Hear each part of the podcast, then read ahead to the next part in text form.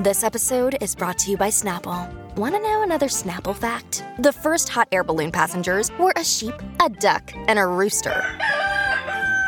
Ridiculous. Check out snapple.com to find ridiculously flavored Snapple near you. When you need mealtime inspiration, it's worth shopping Kroger, where you'll find over 30,000 mouthwatering choices that excite your inner foodie. And no matter what tasty choice you make, you'll enjoy our everyday low prices, plus extra ways to save, like digital coupons worth over $600 each week. You can also save up to $1 off per gallon at the pump with fuel points. More savings and more inspiring flavors make shopping Kroger worth it every time. Kroger, fresh for everyone. Fuel restrictions apply. Another day is here, and you're ready for it. What to wear? Check. Breakfast, lunch, and dinner? Check. Planning for what's next and how to save for it? That's where Bank of America can help. For your financial to-dos, Bank of America has experts ready to help get you closer to your goals. Get started at one of our local financial centers or 24-7 in our mobile banking app.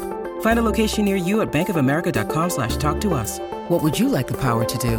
Mobile banking requires downloading the app and is only available for select devices. Message and data rates may apply. Bank of America and a member FDIC. The following podcast contains explicit language.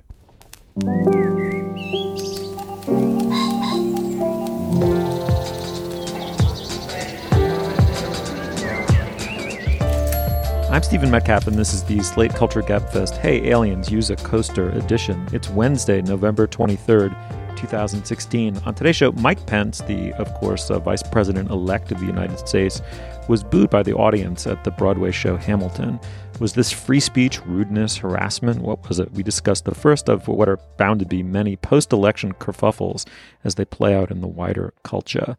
And then Arrival is a sci fi thriller, a feminist parable, and a hit we process it and why a film built out of both unlikely and unlikely parts has struck a nerve, appears to have struck a nerve. And then finally, Billy on the Street, it's a thing, a thing we've ignored up until now. That is, we discussed the Renegade Man on the Street interview parody game show, whatever it is. Um, amongst ourselves, amongst the panel. Um, speaking of which, joining me today is Slate's editor, Julia Turner. Hello, Julia. Hi, Steve. And of course, Slate's film critic, Dana Stevens. Hey, Dana. Hey, Stephen. Uh, inevitably, we have business. Yes, Julia? Yeah, we have two pieces of business. Number one, uh, for our Slate Plus segment this week, we will have a heated debate. Thanksgiving resolved. It is the best holiday. Julia will argue that position. Dana is a Thanksgiving greatness denier. so, how dare you? Get ready. Well, we'll try and drop some empirical knowledge on her in that conflict. Um, if you are not yet a Slate Plus member, you should join at slate.com slash culture plus. Uh, it's a great way to listen to extra segments of our show every week and a great way to support Slate and the journalism that it does. Number two, for the holidays, we are going to be recording a call in show and we're going to tweak our format a little bit this year. We are going to do an advice show. When I shared this idea from our producers and interns with Steve Metcalf, he cackled with disbelief. Um, I'm not sure why exactly, Steve. You don't want to be an advice an advice giver. I mean, ha- you know, having you know, I don't know, being a towering monument to human achievement myself, I guess it's a natural progression to tell other people, you know, how to live. Yeah, that's what we're going to do.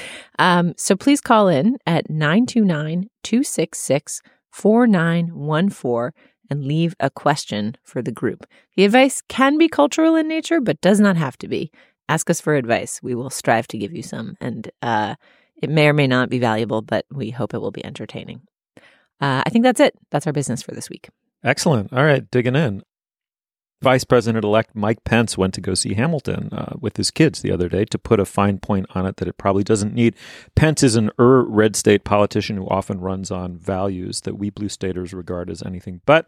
And a performance of Hamilton, uh, the musical which reimagines the founding fathers as hip hop performers, is the epicenter of self regarding liberal elitism.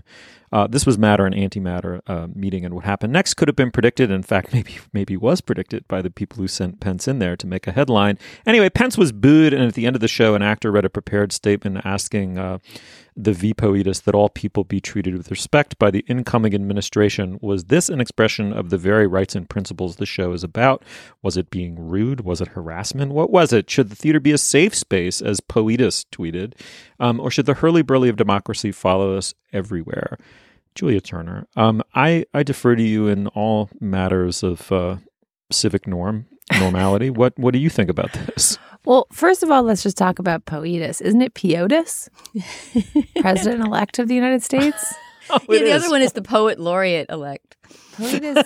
it also sounds like an old fashioned way of spelling fetus. Anyway, POTUS. But um, there are so many threads to pull here, and and uh, journalists and observers spent most of the weekend on Twitter pulling various of those threads. Why don't I lay out a couple of the skeins of inquiry and we can decide which one we want to unravel.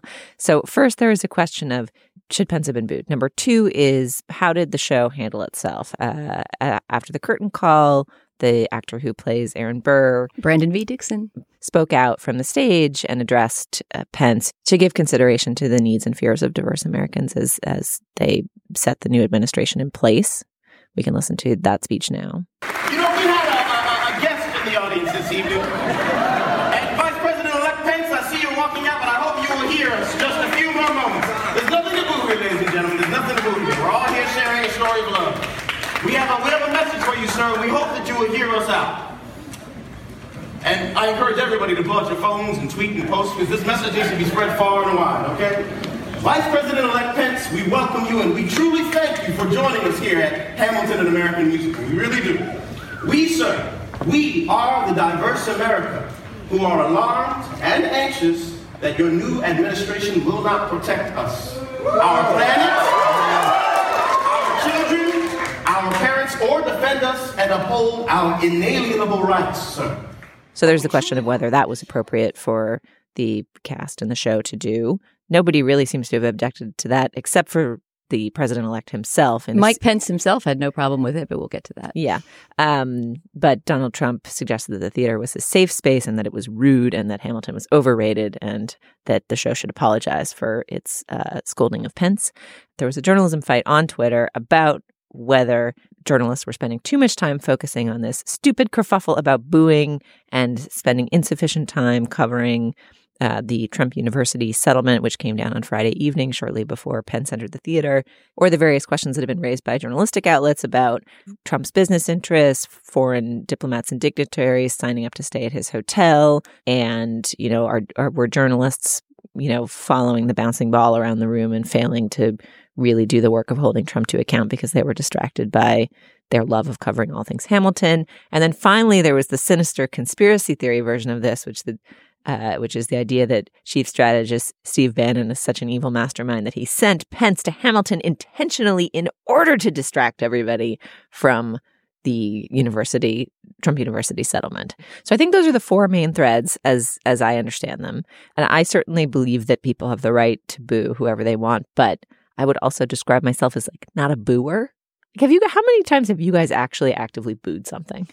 I was thinking about this. If I had been in the theater when Mike Pence came in, what would I have done? I don't think I would have been among the booers, and I think I would have been made uncomfortable by the booing. But that doesn't mean that I would want it to be censured or eliminated from the public sphere. Part of the context for that booing, which both Mark Harris and Mark Joseph Stern in Slate pointed out, is that the theater is a classically gay space, and to the degree that Pence holds retrograde views about the world, many of those are around LGBT rights. He believes in conversion therapy. Indiana became subject to boycott when he stuck up for the rights of a pizza joint to like not cater a gay wedding with pizza. Um, and you know has been on on the wrong side of a, a ton of issues around LGBT rights, including the most recent um, Obama administration directive around transgender bathrooms. So I do think that it's important to remember that context, and for people who are dismissing, like, who cares about booing at your elite fancy pants show? uh, you know, pay attention to the real story. I think it is dismissive to suggest that the political speech of the people who booed Pence is, you know, puerile or to be dismissed or, um, you know, to to be ignored as some kind of liberal elite tantrum well, that that distracts from the real story. I think it's worth pointing out in that context that the cast themselves asked the audience not to boo Mike Pence. So I think that's an important division to make. I was thinking about when, at what point this controversy would have died. And I think this controversy would have died almost instantly were it not for Donald Trump's insane reaction to it and obsessing about it for the next day, which is why I completely reject what was, I think, your second to last skein, which is that this is somehow uh, beneath journalists or people in general to be thinking or caring about. Obviously, it is not the only thing to think or care about at this moment in which we're being bombarded with all kinds of dizzyingly bizarre news about our president elect. But to maintain that, that that his reaction does not cast a very chilling light on free speech and artistic expression under his administration to be is just it just seems false. Yeah. Uh, for the record, I don't think I would have booed, um, only because I think it's too early. An adversarial attitude of a deeply suspicious and uh, committed adversarial relationship to this administration is important and important to keep up, but within some limits and some opportunity for being, uh, you know, they haven't even taken office. So something of a wait and see attitude combined with my wasp reticence probably would have kept me from from booing. Um, that said, I do think that Pence is part of a um, wing of the Republican Party that campaigns relentlessly against the prerogatives of coastal elites uh, and uses terms to describe us uh, that are openly demeaning. And if norms and good manners have been broken, they were broken first, I believe, on on that side of of that aisle, particular aisle. So the idea that he ought to have been treated with utmost respect walking into that particular venue, I think is is literally insane. But here's where um, I think it gets interesting: is that very few people probably remember this, but I happened to be watching on television the U.S. Open when Bill Clinton was there towards the end of his second term, and the Monica Lewinsky scandal had played out. And even though the economy pr- probably, arguably, had never been healthier, it certainly hadn't been that healthy since the late 1960s. Um, Clinton was roundly booed at the U.S. Open, which you would have thought was home turf for him. New York City, a bunch of rich people watching a tennis game. There was no discussion, if I recall at the time, like quite literally zero discussion about whether or not the crowd had the right to boo their president, whether or not they were rude to do so, whether or not this reflected some deep failing on their part. I just think people ought to be aware that something has really flipped here and the expectation that our own rights need to be apologized for or explained um, in the face of this uh, incoming new authority uh, to me is very dangerous. I think that's a real change, and and um, I think we have to be sensitive to it. Steve, although I agree with everything you just said, I think that that is just the very first level of what was disturbing about this incident and why it is worth talking about and why I do uh, oppose the idea that this is somehow a trivial distraction that we should all shut up about. And that is that Donald Trump's reaction via Twitter was not was a complete mischaracterization of what happened. It was the disinformation that scared me the most about this and made me follow this story. I think I would have dropped the story if it had just been, you know, the GOP wringing their hands about poor little Boo Earns getting booed at the theater, and and even Donald Trump defending his vice presidential candidate. That's all, I guess, you know, seems acceptable discourse. But what it implies when the president elect disseminates disinformation, the opposite of what happened in that curtain call speech that we all just heard, and makes it sound like I can't remember the exact t- text of his tweet, but didn't he say the disrespectful cast must apologize? Something like that.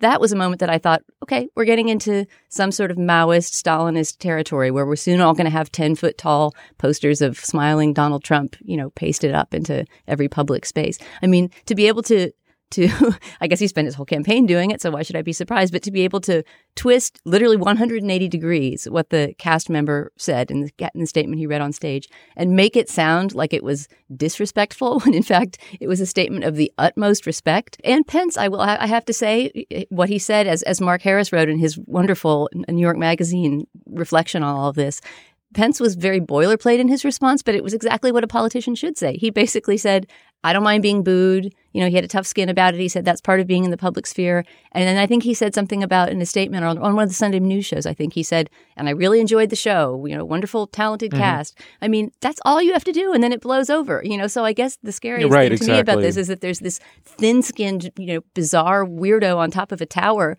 who's sitting obsessing about it the entire following weekend when he should be figuring out how to lead the free world. I'm going to lose my voice again. Do you guys believe the Steve Bannon uh, evil showman mastermind distraction theory of the case? No, not at all. I think that that goes against Trump's razor law that you should go with the stupidest explanation possible. I mean, I don't think that there's Hmm. any, obviously, in the sense that distraction is part of Trump's whole modus operandi and the whole campaign has been about him throwing garbage at us as fast as we could possibly take it. But the idea that it was this chess game by Steve Bannon or Donald Trump or anyone else, no. What about you, Steve? Uh, gr- totally agree with Dana. Um, th- that said, that there's a, an, an immediate, immediate cynical appropriation of any such pseudo event um, to the purposes of this distraction, um, and I think that there have been instances where Trump's razor cuts the other way, and it does does seem as though a headline is uh, a sideshow is created to prevent another headline from getting more play. But um, in this instance, I think it was a series of, of rando events. The fundamentals of the incident are not that confusing. Like, Yes, I you can agree. hold all these things in your head at the same time. You can not be a booer, agree that people have the right to boo, respect the statement of the people, decry the tweets of the president elect, who seems to be having a chilling effect on speech, while also acknowledging that the conflict in his business interests and the settlement around Trump University are dismaying. Uh, we have to be able to balance all those things and apparently a lot more things that are going to be coming. I mean, I just have to say, in general, I don't appreciate the whole tradition of online shaming of people who aren't paying attention to the things that you think they should be paying attention to.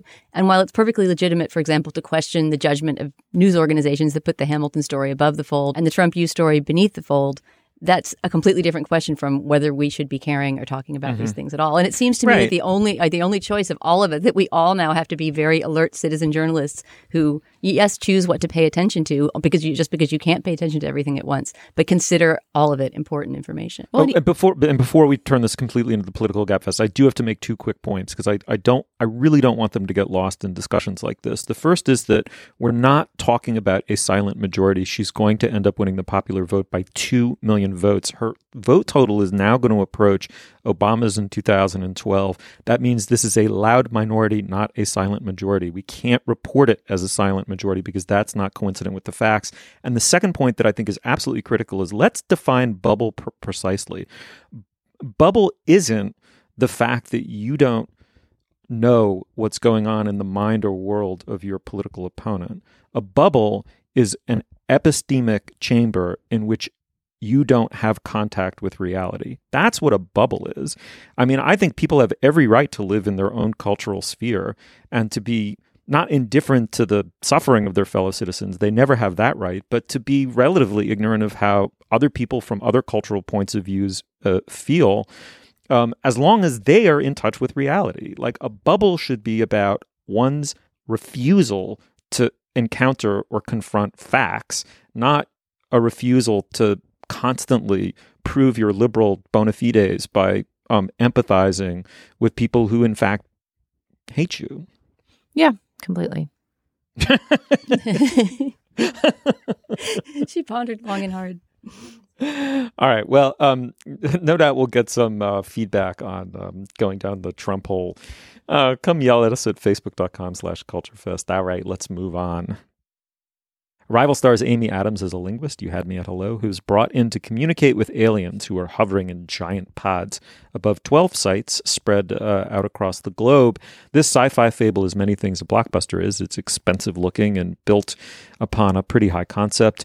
Um, but it's also many things a blockbuster isn't. It's quiet, it's paced, it's chilling, it's thoughtful, it's possibly feminist, possibly deeply feminist. I'm curious to hear the panelists' thoughts on that. Critics and audiences both seem to like it.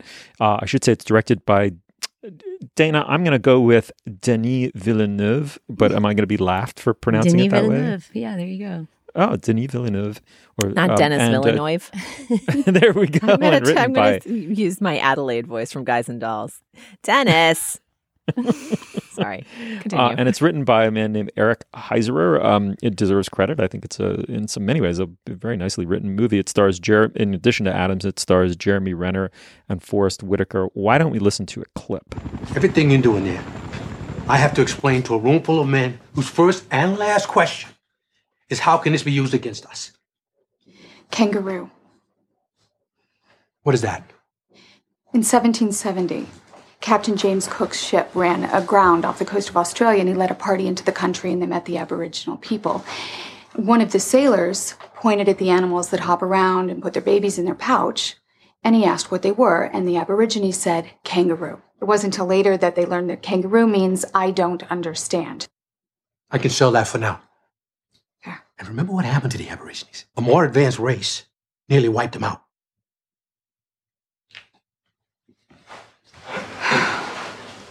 It's a good story. Thanks. It's not true. But it proves my point. I'm glad we played that clip because I had to ask you guys about what I consider the biggest mystery of this movie, which is what accent is Forest Whitaker trying to do?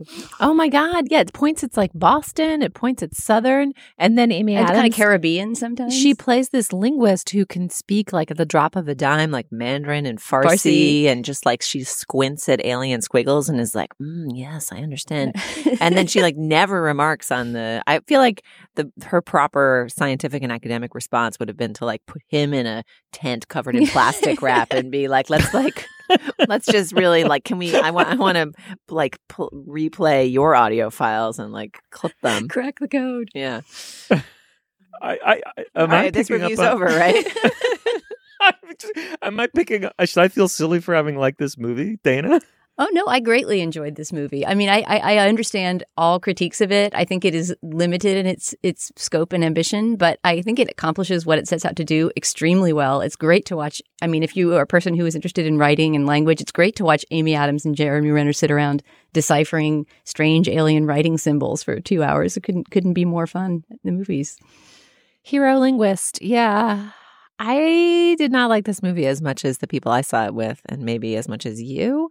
I found it to be, um, you know, as alien encounter movies go, the sort of like 20 teens version of an alien encounter movie, and there have been a lot of them lately. There was, I mean, there were no aliens in The Martian, but there was sort of the the scientific sweep of The Martian. There was Interstellar. There was um, Gravity had no aliens, but it had space and and lots of science. Um, even Independence Day two. I mean, actually, this movie was like a serious, elegant version of Independence Day too. Like the the visuals were very similar. These big, mysterious um, visit sites, and then the kind of like rounded squiggles that a attractive female linguist must decipher. Like there are a lot of similar plot points. Um, in the sweep of those movies, I think I may have liked this one the best. Um, I feel like the themes of it around understanding and, and how you can achieve it were uh, novel and well executed. I really liked the production design of it when Amy Adams' character, Louise Banks, is first brought to one of the sites where the spheres, they're not really spheres, they're like little fingernail Oh boy, clippings. they're like lentils in the sky. Yeah, exactly. Um, the the production design of the camp that's been set up very quickly to analyze and assess this, the kind of hastiness of the tents, these fluorescent lights and these very provisional seeming spaces, the disorientation, the lack of daylight, um, which is presumably for confidentiality reasons, but is just like you know they're in this gorgeous field in Montana and they're like in these hunkered, gross spaces.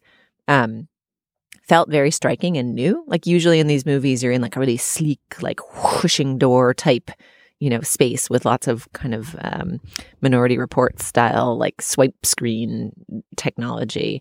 And the technology here all felt nicely mechanical. Like there's a there's a key role that a classic um, scissor lift, like construction type device, like the sort of thing that men go up in to like change the light bulbs and street lights plays and like actually getting the scientist to encounter the alien orb. Um, and I loved that, like the prosaicness of the production design. Even the ship itself doesn't have like shiny sides. It looks like it's been beat up as it's kind of, you know, journeyed through space, however far it's come to get to Earth. I loved all of that. Um, but the movie is rife with dopey coincidences that don't make any sense. There is a bunch of like maternal hooey that make my face twist up with agony when you call this a feminist movie. Like I think this movie is Mm. super unfeminist in a or or plays with mawkish mothery crap in a way that did in a not way that Gravity did as well. Actually, it has that in common with Gravity. Is the Yeah. It was idealization like of motherhood. Another fucking redhead in the sky who's like my baby. Oh my god! I mean, Wow, kill me okay. now. And then the the movie has a central puzzle which sort of excuses the maternal stuff when you understand it. Like it is actually much cleverer about the mm-hmm. maternal hoo ha than um, either gravity or even interstellar. There's like the whole point of meeting the aliens is to go through space time to a magical bookcase to talk to your now dead daughter. Like the the the the bonds with your long lost daughters is tricky, and then. But then, even once that puzzle becomes smart, the whole thing ends with this like montage of mawkish melodrama and like, oh, the intimate moment under the sheets, like hooey. I was not having it. Yeah, I mean, I would say that the ending is disappointing, except that I did think that the temporal puzzle that the ending solves was satisfying. Like, as science Yes. fiction, as actual science Right. fiction, like an imagination of something otherworldly coming to our world, I thought this movie was more original than all the other ones that you just noted. Yes. Yes. Mhm. Also, its Yeah. focus on writing is just unusual and fascinating. And the- Yes. the, design, I was reading a little bit about the, the, the writer of the movie, Steve, and he it's based on a short story, but he had to design. He himself has a background in linguistics and had to help design those um those letters, you know, along with the, the production designers. There's these kind of spherical pieces of writing that, according to the movie, express whole ideas and not just represent sounds, They're which I thought was really cool. They look like coffee cup rings, like that, like you just left. yeah, exactly. the aliens use no coasters. All right, can I defend the movie now, please? yes. All right, so uh, here's how I thought it it was possibly a, plausibly a feminist uh, parable. The um, you know, she's basically brought in to communicate with these aliens to decipher what they want. Nobody knows. They seem to have a kind of linguistic. Um, um, you know, basis for communication among themselves. Earthlings can't figure out what it is. Um, you know, first of all, I mean, just at a most basic level, I mean, this is scarcely clearing any kind of a bar. But you know, the movie, the, it's a blockbuster movie about aliens coming to Earth that stars a woman actress who, by and large, doesn't um, cede heroism to the male co-star. Um, and furthermore, you know, very pointedly, men, military men, keep wanting to interpret everything, inscrutable things or sem- semi-scrutable thing that these aliens do as martial, as warlike, and challenging. And she keeps saying, she keeps trotting out these, I think, for a blockbuster movie, quite teasingly constructed linguistic riddles that show how language can be misinterpreted, how we impose upon it a set of preconceptions in order to, for example, mistake the word gift for the word weapon, or in some cultures they may. And it also had this sort of kind of interesting kind of multi-culty kind of pomo theory aspect, um, which draws on a very deep tradition of you know, let's be frank, colonial Europeans encountering native peoples and um, and very often massacring and eliminating them, but also sometimes finding a common language through you know very quite elaborate acts of of, of mutual deciphering. Um, and I thought that that was feminist. It's like like don't assume that they mean weapon. Don't assume they're here to kill and eat us or colonize us. Whatever. Secondly, I thought um, the way in which it isn't feminist, Julia, according to you, is that it indulges in mawkish maternity. I thought of the movies that play with the the short French film that I love, La Jetée, which which is one of the original great sci-fi movies to deal with the idea of time becoming unstuck and nonlinear. Um, this one I thought did a very good job, did a really honorable job, and without giving anything away, I I do think it was. I mean, I hope we're not at the point where a woman can't play a a, a um, you know, a satisfied mother without it seeming anti-feminist. I mean, her professional bona fides and her heroism at the heart of this story have been pretty well established. And then there's just a tricky, interesting, undermining approach to her maternity that played in thematically. I found the movie by and large satisfying. I went and saw it with my 13 year old daughter, a raging feminist. She thought it heteronormed out in ways at the end that made her squirm a little bit. But at the end, we both gave it a totally solid B plus. We couldn't quite nudge it up to an A minus, but if every blockbuster were this intelligent and interesting, um, we'd live in a better world. I have to add to that just quickly, Steve, that you keep saying it's a blockbuster, and I would. It has been a surprising success, but it's actually a mid-budget movie. It had a Mid-budget, forty-seven I agree. and that's that's important. I'm not just trying to be a, a nerd and correct you, but that seems important because it would be nice if the movie ecosystem contained more mid-budget movies with Yes. female heroines and interesting ideas in them. Totally. I, I I was nodding my head instead of knitting my eyebrows at you, Steve, for for most of that spiel. I I, I do. It's much smarter than the other, much more expensive movies that I named. Uh, you'll be surprised to learn, including Independence Day too. Um, and it's and it looks pretty great for a movie of that size. I mean, there aren't, th- and and it is much better for not having a bunch of like pixelated whooshing, flaming things. in and the that the last final the last 25 minutes is not all warfare and explosions. Far from it. And the last 25 minutes has all kinds of interesting, like puzzle unlocking linguistic and temporal reveals that are super great. And if the movie had ended about 12 minutes earlier than it did, I would be, it would definitely have knocked it up to like an A minus for me, I think. Really? Um, but the, Oh, the, interesting. but I do object. It's cool to see a woman heroine. It's cool to see a movie issue a final act of explosions. I mean, that to me is like the most radical and exciting thing about the movie, although I'm not sure it's feminist to issue explosions. It just seems good. Um, I resist the idea. I mean, I think part of what made me itchy about it is the sort of classic difference feminism notion of like, if only the women were in charge, it would be peace, love, and understanding. Women just have an innate desire Mhm. to connect. I think that's fucking hooey. And Mhm. I liked about this movie that it didn't render those things explicit. It's it's presented as part of her character, part of her approach to language. And Jeremy Renner agrees with her on that. Like he's a peace loving scientist guy. Mm-hmm. He's an ally. um, but you know, the movie it doesn't suggest that because of her ovaries, she's able to connect with the you know alien pods in a special way or anything like that. But but somehow that gloss paired with the way that the maternal stuff plays out just made me a little itchy. Made me a little itchy. Mm. That's all.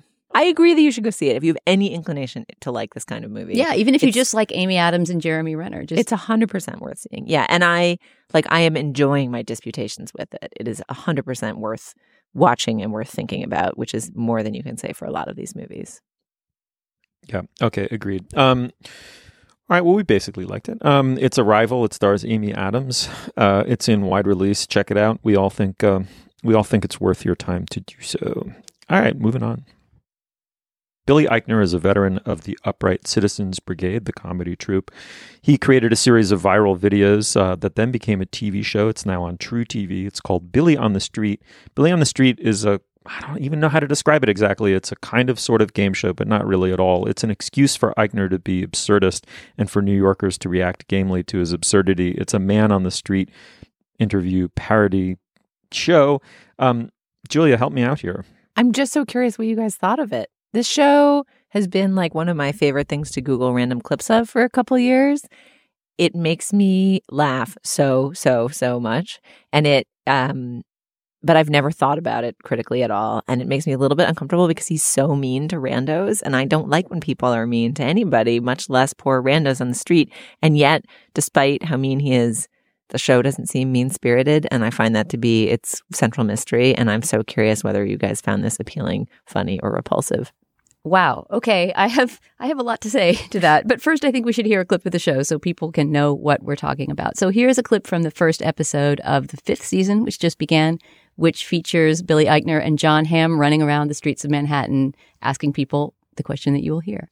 Hey guys, it's Billy. You know, in the years since we played the critically acclaimed game, Would You Have Sex with Paul Rudd? Television and the country at large have gotten far more progressive and forward thinking about such issues. So, in an attempt to stay current and stay ahead of some inevitable pseudo highbrow HBO series about living as a threesome, I'm about to hit the street with Emmy Award winner Jonathan Hamm to play a new game I like to call Would You Have a Threesome with Me and Jon Hamm? Are you ready, Jon? I am. Let's go. Miss, for a dollar, would you consider a threesome with me and Jon Hamm? Hello, hi, yes, sorry. a, a threesome with me and Jon Hamm. Would you have one? For a dollar? Yes. Very progressive. I'm gay. You're black. You're plus size. He's Jon Hamm. He has a SAG award. It's all happening. All of this is in play. He doesn't have an Oscar, though. That's right. Good point. Miss, for a dollar, would you have a threesome with me and Jon Hamm? Uh, if I didn't have to tell my husband. Your husband would be fine We'll with you know. having No sex one with Jon this Hamm. show. If he were Yes. allowed to watch, then maybe. Oh, okay. This is good. We're making progress. Can we get him on the phone? Yes. Yeah. All right. So, Julia. oh shit. No, actually, this this may be just me. When we do TV shows for this show, I always try to watch more than one episode because I want to get get some kind of breadth. I don't want to judge something on a single episode alone. And obviously, in the case of you know television that builds up over time, you have to get the sense of what a show is by exposing yourself to it a bit. That said, I was not able to tolerate more than one half hour episode of Billy Eichner on the street. I found this show, and maybe it's just the moment I'm in or the country's in or what, but I found it so hideously boring, cruel, ugly, and embarrassing. Mm-hmm. and I'm actually amazed. I'm not judging. I'm not judging, but I'm amazed. This makes you laugh, Julia. I mean, just the pure visuals of it. Okay, I know Billy Eichner's gay, so I suppose that suppose that supposedly makes it more alternative and okay or something. But just the visual of two white guys running around the streets of New York, running up to everybody, shoving microphones in their face and asking if they want to have sex with them. I just, I felt harassed by this show and I felt sorry for the people they accosted. Granted, I'm sure all those people had to sign releases to be on the show. So in some way they agreed to be on it. But I'm thinking in particular of that young Eastern European woman. She sounds like she has a Polish accent or a Czech accent or something that they stop when she's in the middle of her day and she comes within one inch of just screaming, Get the hell out of my face, which is what I would scream if they came up to me. And again, this could just be me, but this show made me feel like I wanted to hide in a hole. And I actually had to turn it off several times during the one half hour episode to take a break and get some tea because I just couldn't tolerate it anymore. All right, so not a fan. Steve, where do you come down? Uh, I'm the other. I'm the other hair in the uh, rifle scope here. I mean, this is. Uh, I found it obnoxious and on so many different levels. I mean, two two main levels. The first is that, you know, I I've always disliked, even going back to that Daily Show, that humor in which someone is put in an excruciatingly awkward position. A real person is put in an excruciatingly awkward position, and the joke is, you know, kind of watching them wriggle out of it. You know, putting ordinary people under the gun. Don't enjoy that aspect of it at all. I hate the other aspect of it at all, which is it's absolute immersion in and apparent worship of um, pop culture and the ref frame of frames of reference of pop culture and its obvious slavish love of celebrity because of the way it interacts with celebrities when they're brought onto the show. Um, and when you redouble those things against one another so that you force ordinary people to react to celebrities, um, Billy Eichner strikes me as a human being who literally couldn't exist. He would find no oxygen in the world if he weren't um, attention getting in a way. Um, so I hate it on that level too. I dislike everything about the show, Julia. I feel like that pop culture obsession is the joke. Like that's the character. I was going to say, although I agree I know, with but Steve she that the show's didn't- loathsome, that it is part I'm of the joke. But that move, but that move of like I'm going to excuse my own ugliest quality by then turning around and claiming it's just shit eating irony. It to me is is like that one's that one has to to the extent we're ending any eras here. Let's let's let's end that one too, please. I don't know, man. I wish you guys had watched more back episodes of it. There are so many that are so funny, and I, Like the the man in the street piece of it is the part that makes me more uncomfortable, um, because I always hate those things. Like I, basically, I have been mystified by my own delight in this show for the like couple years that I've occasionally watched bits of it, and I was hoping you guys could explain to me why the, this man on the street thing is different and okay. But I guess I'm not going to get those answers from you, so I will see if I can think my way through to them. Um, but the pop culture piece, like I feel like that is the whole point, is that he is like playing this maniacal um, person who is obsessed with his own worldview and re- reacting in just like a comically uh, over the top and unwarranted way to people who don't share his like exact opinion about um, Matthew Modine or whatever. And that piece strikes me as like obviously parodic in a way that's fine and funny and like a useful lance at the boil of that obsession generally on TV. The man in the street stuff, I, can't really explain it and I can't totally defend it, but the, the closest I can come is the idea that he's the butt of the jokes ultimately is the character that he himself is playing. And the thing that's uncomfortable about that is that some of the New Yorkers he accosts seem game. Some know who he is, some seem game but mystified, uh, and some seem irritated. And he usually moves on pretty quickly from the irritated ones. The the um, Eastern European woman that you mentioned is one of the few ones where he really engages with someone who's like pushing back at his shtick. Um, and if the show were all that, I agree, it would be much less pleasant to watch. That certainly wasn't my favorite part of this episode, but just I can't, I can't explain it. The the energy, the like speed of it, the like full commitment to the absurd conceits of it, um, like the names that he has for all of his game shows that he does, uh, which is like in an episode with Anna Kendrick, he quizzes Anna Kendrick about what would Katy Perry's cat Kitty Perry care about, or like does does Katy Perry's cat Kitty Perry care about this thing? And then he gives her sixty seconds and just lists a bunch of things and asks her whether Kitty Perry cares about those things, and she says yes or no. And then she's victorious, and he awards her with these like crazy paper mache prizes that his production department designs, and he gives her the apostrophe from Lupita Nyong'o's name. And she does a whole shtick where she makes fun of Anne Hathaway. I don't know. It, just makes me laugh. Like it makes me laugh so much. I I I it may I may be tossed out of this podcast forevermore. Well, you know, I was reading. I mean, some of the some of the criticism and praise of it. The critics that like it, they say things like, "Curiously, it has a, a good heart underneath all the smarm on the surface," or or something like, "He's not an insult comic. Billy Eichner is not an insult comic." I don't really quite get how he's not an insult comic because it seems like most of the humor on the show is supposed to derive from the very uncomfortable feeling of encounter that you're talking about. Yeah. But you tell me, how is he not an insult comic? Well, I think the thing that's tricky is if you watch the show and if you watch enough of the show, all of those incidents add up over time to someone who is mostly making fun of himself and does not take himself seriously at all. Like part of the conceit of this first episode of season five is that he's like a little bit fancier and more of an acclaimed comic than he ever has been in the um, rabble scrabble first couple of seasons. And so at one point he like makes a joke about how he's like, I was profiled in the New Yorker. And he's like, his rising stature as a comedy darling is part of the thing he's making fun of about himself. So if you watch all of these encounters add up and you see over time that most of them are kind of goofy and good natured, uh, and that always, always the thing he's making fun of is himself, it leaves you with the f- clear feeling that these people aren't the butt of the joke when you see a lot of it. That doesn't mean that accosting people in New York is any less weird. I mean, maybe it just mm-hmm. happens to be that because the theme of the show that I watched was this thing about will you have sex with us? Something about it just it's, it struck me as as as deeply creepy. And it wasn't that I, I necessarily think all these people are having a horrible day and that they're I'm not I'm not sobbing for the people that he's stopping in the street, but I don't want to see them squirm uncomfortably. It's not entertaining. Mm-hmm. Yeah. Yeah, I mean, one thing I will say in defense of the show is to the extent it stars New York City, uh, I love that aspect of it. I do. I mean, at the end of the day, how can you not walk away just in love with New Yorkers and the aplomb and wit and indifference with which they treat a maniac with a microphone? I think that is part of it. That it it he's like a caricature of a New York type, and these more n- normal New York types are just like that's part of life. Some rando runs up and screams at you, like that's just walking through New York City. Something, some insane shit's going to happen to you day by day, um, and that that that is part of what makes it feel different. I'm like, I'm going to go to Alabama and interview the like municipal director of cows and just make him look like an asshole on national television. Um, is part of what makes it add up over time to something that feels less hostile and horrible. But yeah, mostly the questions are not asking people to have sex with him in most of the episodes. I can see why fellow comedians enjoy working with Billy Eichner. I will say that he is. I, I'm sure he's good as a sketch comic. He has a, a quick wit in the sense that he can come come back with a quick comeback. I don't think I laughed a single time during the half hour Are that I watched even the show. human? but- you have been broken by this election, Dana.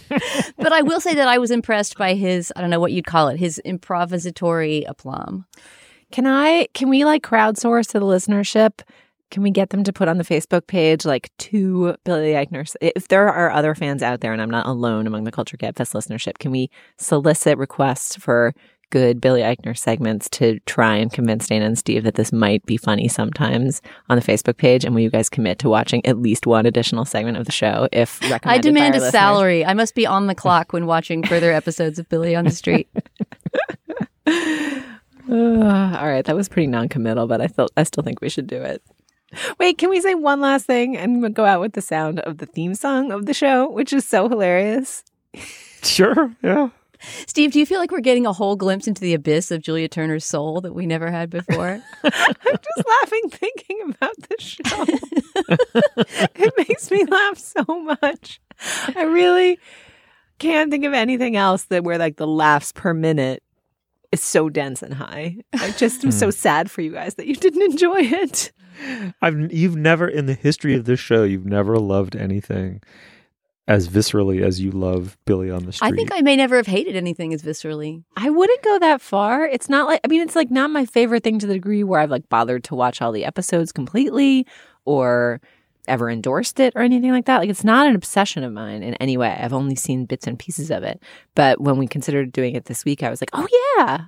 Every time I see that, I love that. Let's do that. Let's talk about it." And it also makes me feel a little weird that I love it so much because it's I'm not even talking about how you would rate it on a scale of one to ten. I just mean uh, uh, uh, in regards to how much of your humanity it brought to the surface. my so-called humanity. I'll leave it there. All right, it's Billy on the Street. You can find it on the internet or on television. Um, come give us shit, me and Dana shit for how little we get it or care about it. Um, because I know you all love it.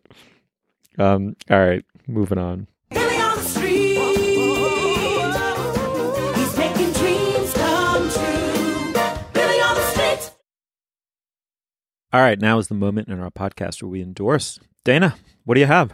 Uh, I'm going to endorse a whole person, a whole writer, anything by her, and I'll name a few specific things. Um, the writer Sarah Kendzior, who I started following on Twitter around toward the end of the, the election because I was just seeing retweets from her that were very interesting. Started to look into who she was, then listened to her on a podcast. Now I'm reading her book. And, uh, and I think she has a really important and necessary take on what's what's happening right now in America. So she's she's a journalist who also has a degree in I don't know if it's political science or history, but her specialty was dictatorships. She wrote on Putin and other authoritarian dictatorships. She lives in St. Louis, so she's in the, one of the reddest states and writing from the middle of a red state. And she has this book called The View from Flyover Country, which could be one thing I could endorse. But if you don't want to read a whole book, she also has a really, really excellent essay that's circulating online right now that we'll link to about dictatorships and what to be aware of when you may be descending into one, which I don't think is an exaggeration to say is really something to worry about right now. And uh, she also did a really, really good interview on a podcast that I didn't know previously called Who, What, Why. Uh, where she talks for about 20 minutes about her experience studying dictatorships and what kind of trends she sees and, you know, sort of her scary predictions for the future. So, Sarah Kendzior, if you're on Twitter, follow her on Twitter. If you feel like reading her book, read The View from Flyover Country. And if not, um, the Who, What, Why podcast episode is a great way to get some of her ideas. Fantastic. Um, uh, yeah, I really admire her uh, work. Uh, Julia, what do you have? Uh, well, I maybe like some of you guys or our listeners have been struggling with the question of what to read before bed in the week since the election, and I have settled upon an unorthodox choice. Sibley's Birding Basics How to Identify Birds Using the Clues in Feathers, Habitats, Behaviors, and Sounds. So, regular listeners to the show will know that I'm a sometime bird watcher. Um, Sibley is like a modern day Audubon. Essentially, if you're a birder, you have a bird guide. It's full of pictures of birds. Um, Sibley, David Sibley is an illustrator and and bird nerd who has essentially reinvented the guide with his own really beautiful illustrations of birds and is just like kind of the modern bird dude. This book, Birding Basics, is this very slender volume about how to watch birds, which is something that the bird books don't ever tell you. They just give you the identifiers for the particular birds. And I'm someone who's always had a little bit of shame about my fondness for the particulars of birding. I think we talked about this a little bit when we talked about the Central Park birdwatching documentary, I think with Laura Helmuth. One of the things that birders do is keep these lists and constantly try to identify birds and like not just watch a bird in the wilderness, but also um, figure out what kind of bird it is. And the interest in taxonomy and list making is something I've always felt a little bit of shame about because it it seems like slightly um I don't know, like a little 19th century like let's make sure we identify like we know what group everybody belongs in, right? There's something a little icky about that. And then there's also something just a little non-Buddhist about like why not just stand in the middle of the forest and watch the individual animals frolic and observe and enjoy their behavior? Like why are you trying to constantly cross-reference them with this guide and put them on a list? Um, so essentially, I suffered from birding shame. In this book, which I would not recommend to an actual beginning birder because it's like too complicated, but I would recommend it to someone who has a, you know, a bird feeder in their backyard and a, a light interest in watching these creatures. Uh, it kind of changed the way I thought about birding. Is that it pointed out something I've never really thought about about birding and about the impulse towards identification, which is that each bird is a puzzle or like a little bit of deductive reasoning so that what you're doing every time you identify a bird is essentially making an argument. Like you're you're you're making a case and gathering facts and then using those facts to make an argument to yourself. And you are the ultimate arbiter of whether your argument is a good one. Like did i really nail the details that make it clear that this is a white-throated sparrow and not just a house sparrow? Um, but that notion that bird birding is essentially fact finding and like deductive reasoning closed some loop in my mind and like connected it to journalism and our current factless universe and the notion that the rigor and rhythm of honestly trying to connect details and derive meaning from the facts and observations of the world like felt epiphanic and really exciting. Oh my to God, you're about. like Amy Adams in Arrival. It all came together in your mind in a single round character. Yeah, I it was like a coffee stain of burning of burning epiphany. And whether or not I think about birding that way for the rest of my life, it was just kind of beautiful to see how this man who's devoted himself to the study of these creatures and who really thinks about perception and um, you know he also talks a lot about how like the angle that you're watching from or the light that you're looking in can affect the way a bird is perceived. Like the temperature can make a bird it's it's really all about how to be observant how to be rigorous with yourself about what you've observed and what it signifies and then how to derive meaning from the world. And it is the perfect thing to be reading this week. And there's probably about four people out there who are who would also find it so but i found such succor in reading it that i wanted to share the experience with our listeners and suggest that if you are a kind of like beginning birder not a not a neophyte birder, birder but someone who like owns a pair of binoculars and or has a bird feeder and like tries to look at and identify birds about once a month i think that you would enjoy this book so again it's called birding it's called sibley's birding basics by david allen sibley Can I just jump in and say, while you were talking, I was looking at some images from this book, just scrolling through some David Sibley paintings or drawings or whatever they are of birds, and they're incredible. He's an amazing illustrator. I mean, it, the book seems worth it just for that alone.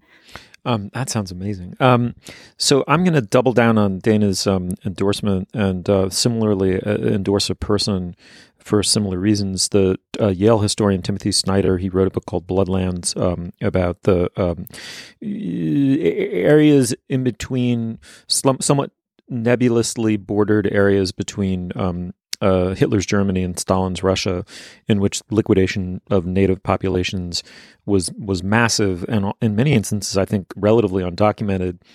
Um, because it was so disorganized. Anyway, he is a, a, a chief historian of Central and, and Middle Europe and the Holocaust. Um, and he, on his Facebook page, has a list of 20 things one can do in the face of a possible descent into um, totalitarianism. And for people who find my language and Dana's language extreme, I think you should beware that people who study this for a living and have spent a lifetime studying it for a living um, don't believe that any of this language is is exaggerated or there's a kind of you know panic um, or hysteria being unleashed at all. But um, it's an incredible list, and um, in it he um, he says people asking are asking him what to read, and he points to Origins of Totalitarianism by Hannah Arendt, which is an incredible book, obviously 1984 by George Orwell. But he points to an essay by Václav Havel called "The Power of the Powerless," which I coincidentally read about six months ago for the first time.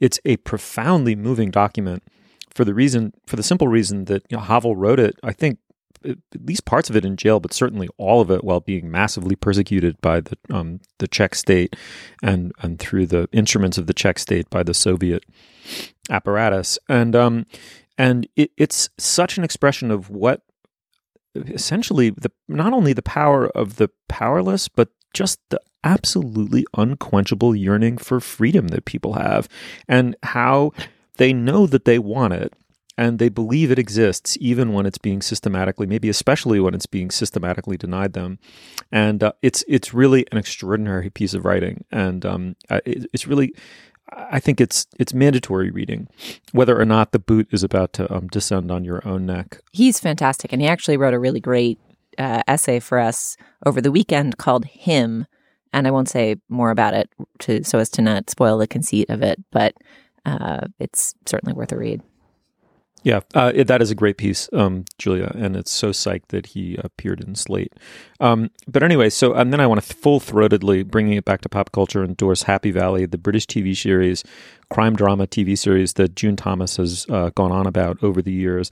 I finally gave in and watched it, and I have to say, and I, and I don't say this lightly, but it ascended to the same plateau as classic era Prime Suspect. Ooh, it did it. Where do you see it? Is it on BBC America? Netflix, uh, streaming on Netflix.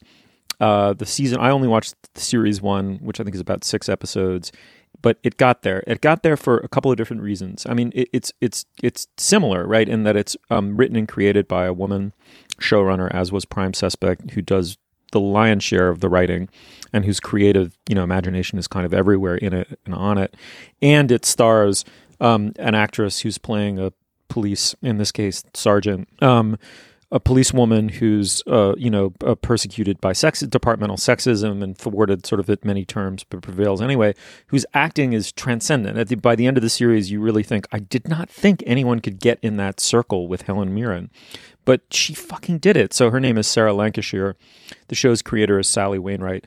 Um, I, I mean one wouldn't even need to think about this. It's incidental to it but also wonderful is that nothing has ever cleared the Bechdel test uh, with more um, room than uh, but by greater distance than this TV show. Um, but it's it's totally gripping. It's beautifully done. It's smartly produced. It's suspenseful. It's uh, a, a popcorn, you know, to the max, but also smart, smart, smart. Um, stick with it. It got better and better and better, and by the end, uh, it just completely had me. Uh, Happy Valley, yeah, it's it's like I, I give it a full ten. All right, uh, Julia, thank you so much. Thanks, Steve. Thanks, Dana. Thanks, Stephen. You'll find links to some of the things we talked about today at our show page, slate.com slash culturefest. And you can email us at culturefest at slate.com or drop us a note at our Facebook page, facebook.com slash culturefest. Our producer is Benjamin Frisch. Our intern is Daniel Schrader. The executive producer of Slate Podcast is Steve Lickteig. And Andy Bowers is the chief content officer of the Panoply Network. The Culture Gabfest, of course, is part of the Panoply Network, and you can check out an entire roster of like shows at itunes.com slash panoply. Our Twitter feed is at Slate Cult Fest. For Julia Turner and Dana Stevens, I'm Stephen Metcalf. Thank you so much for joining us, and we'll see you soon.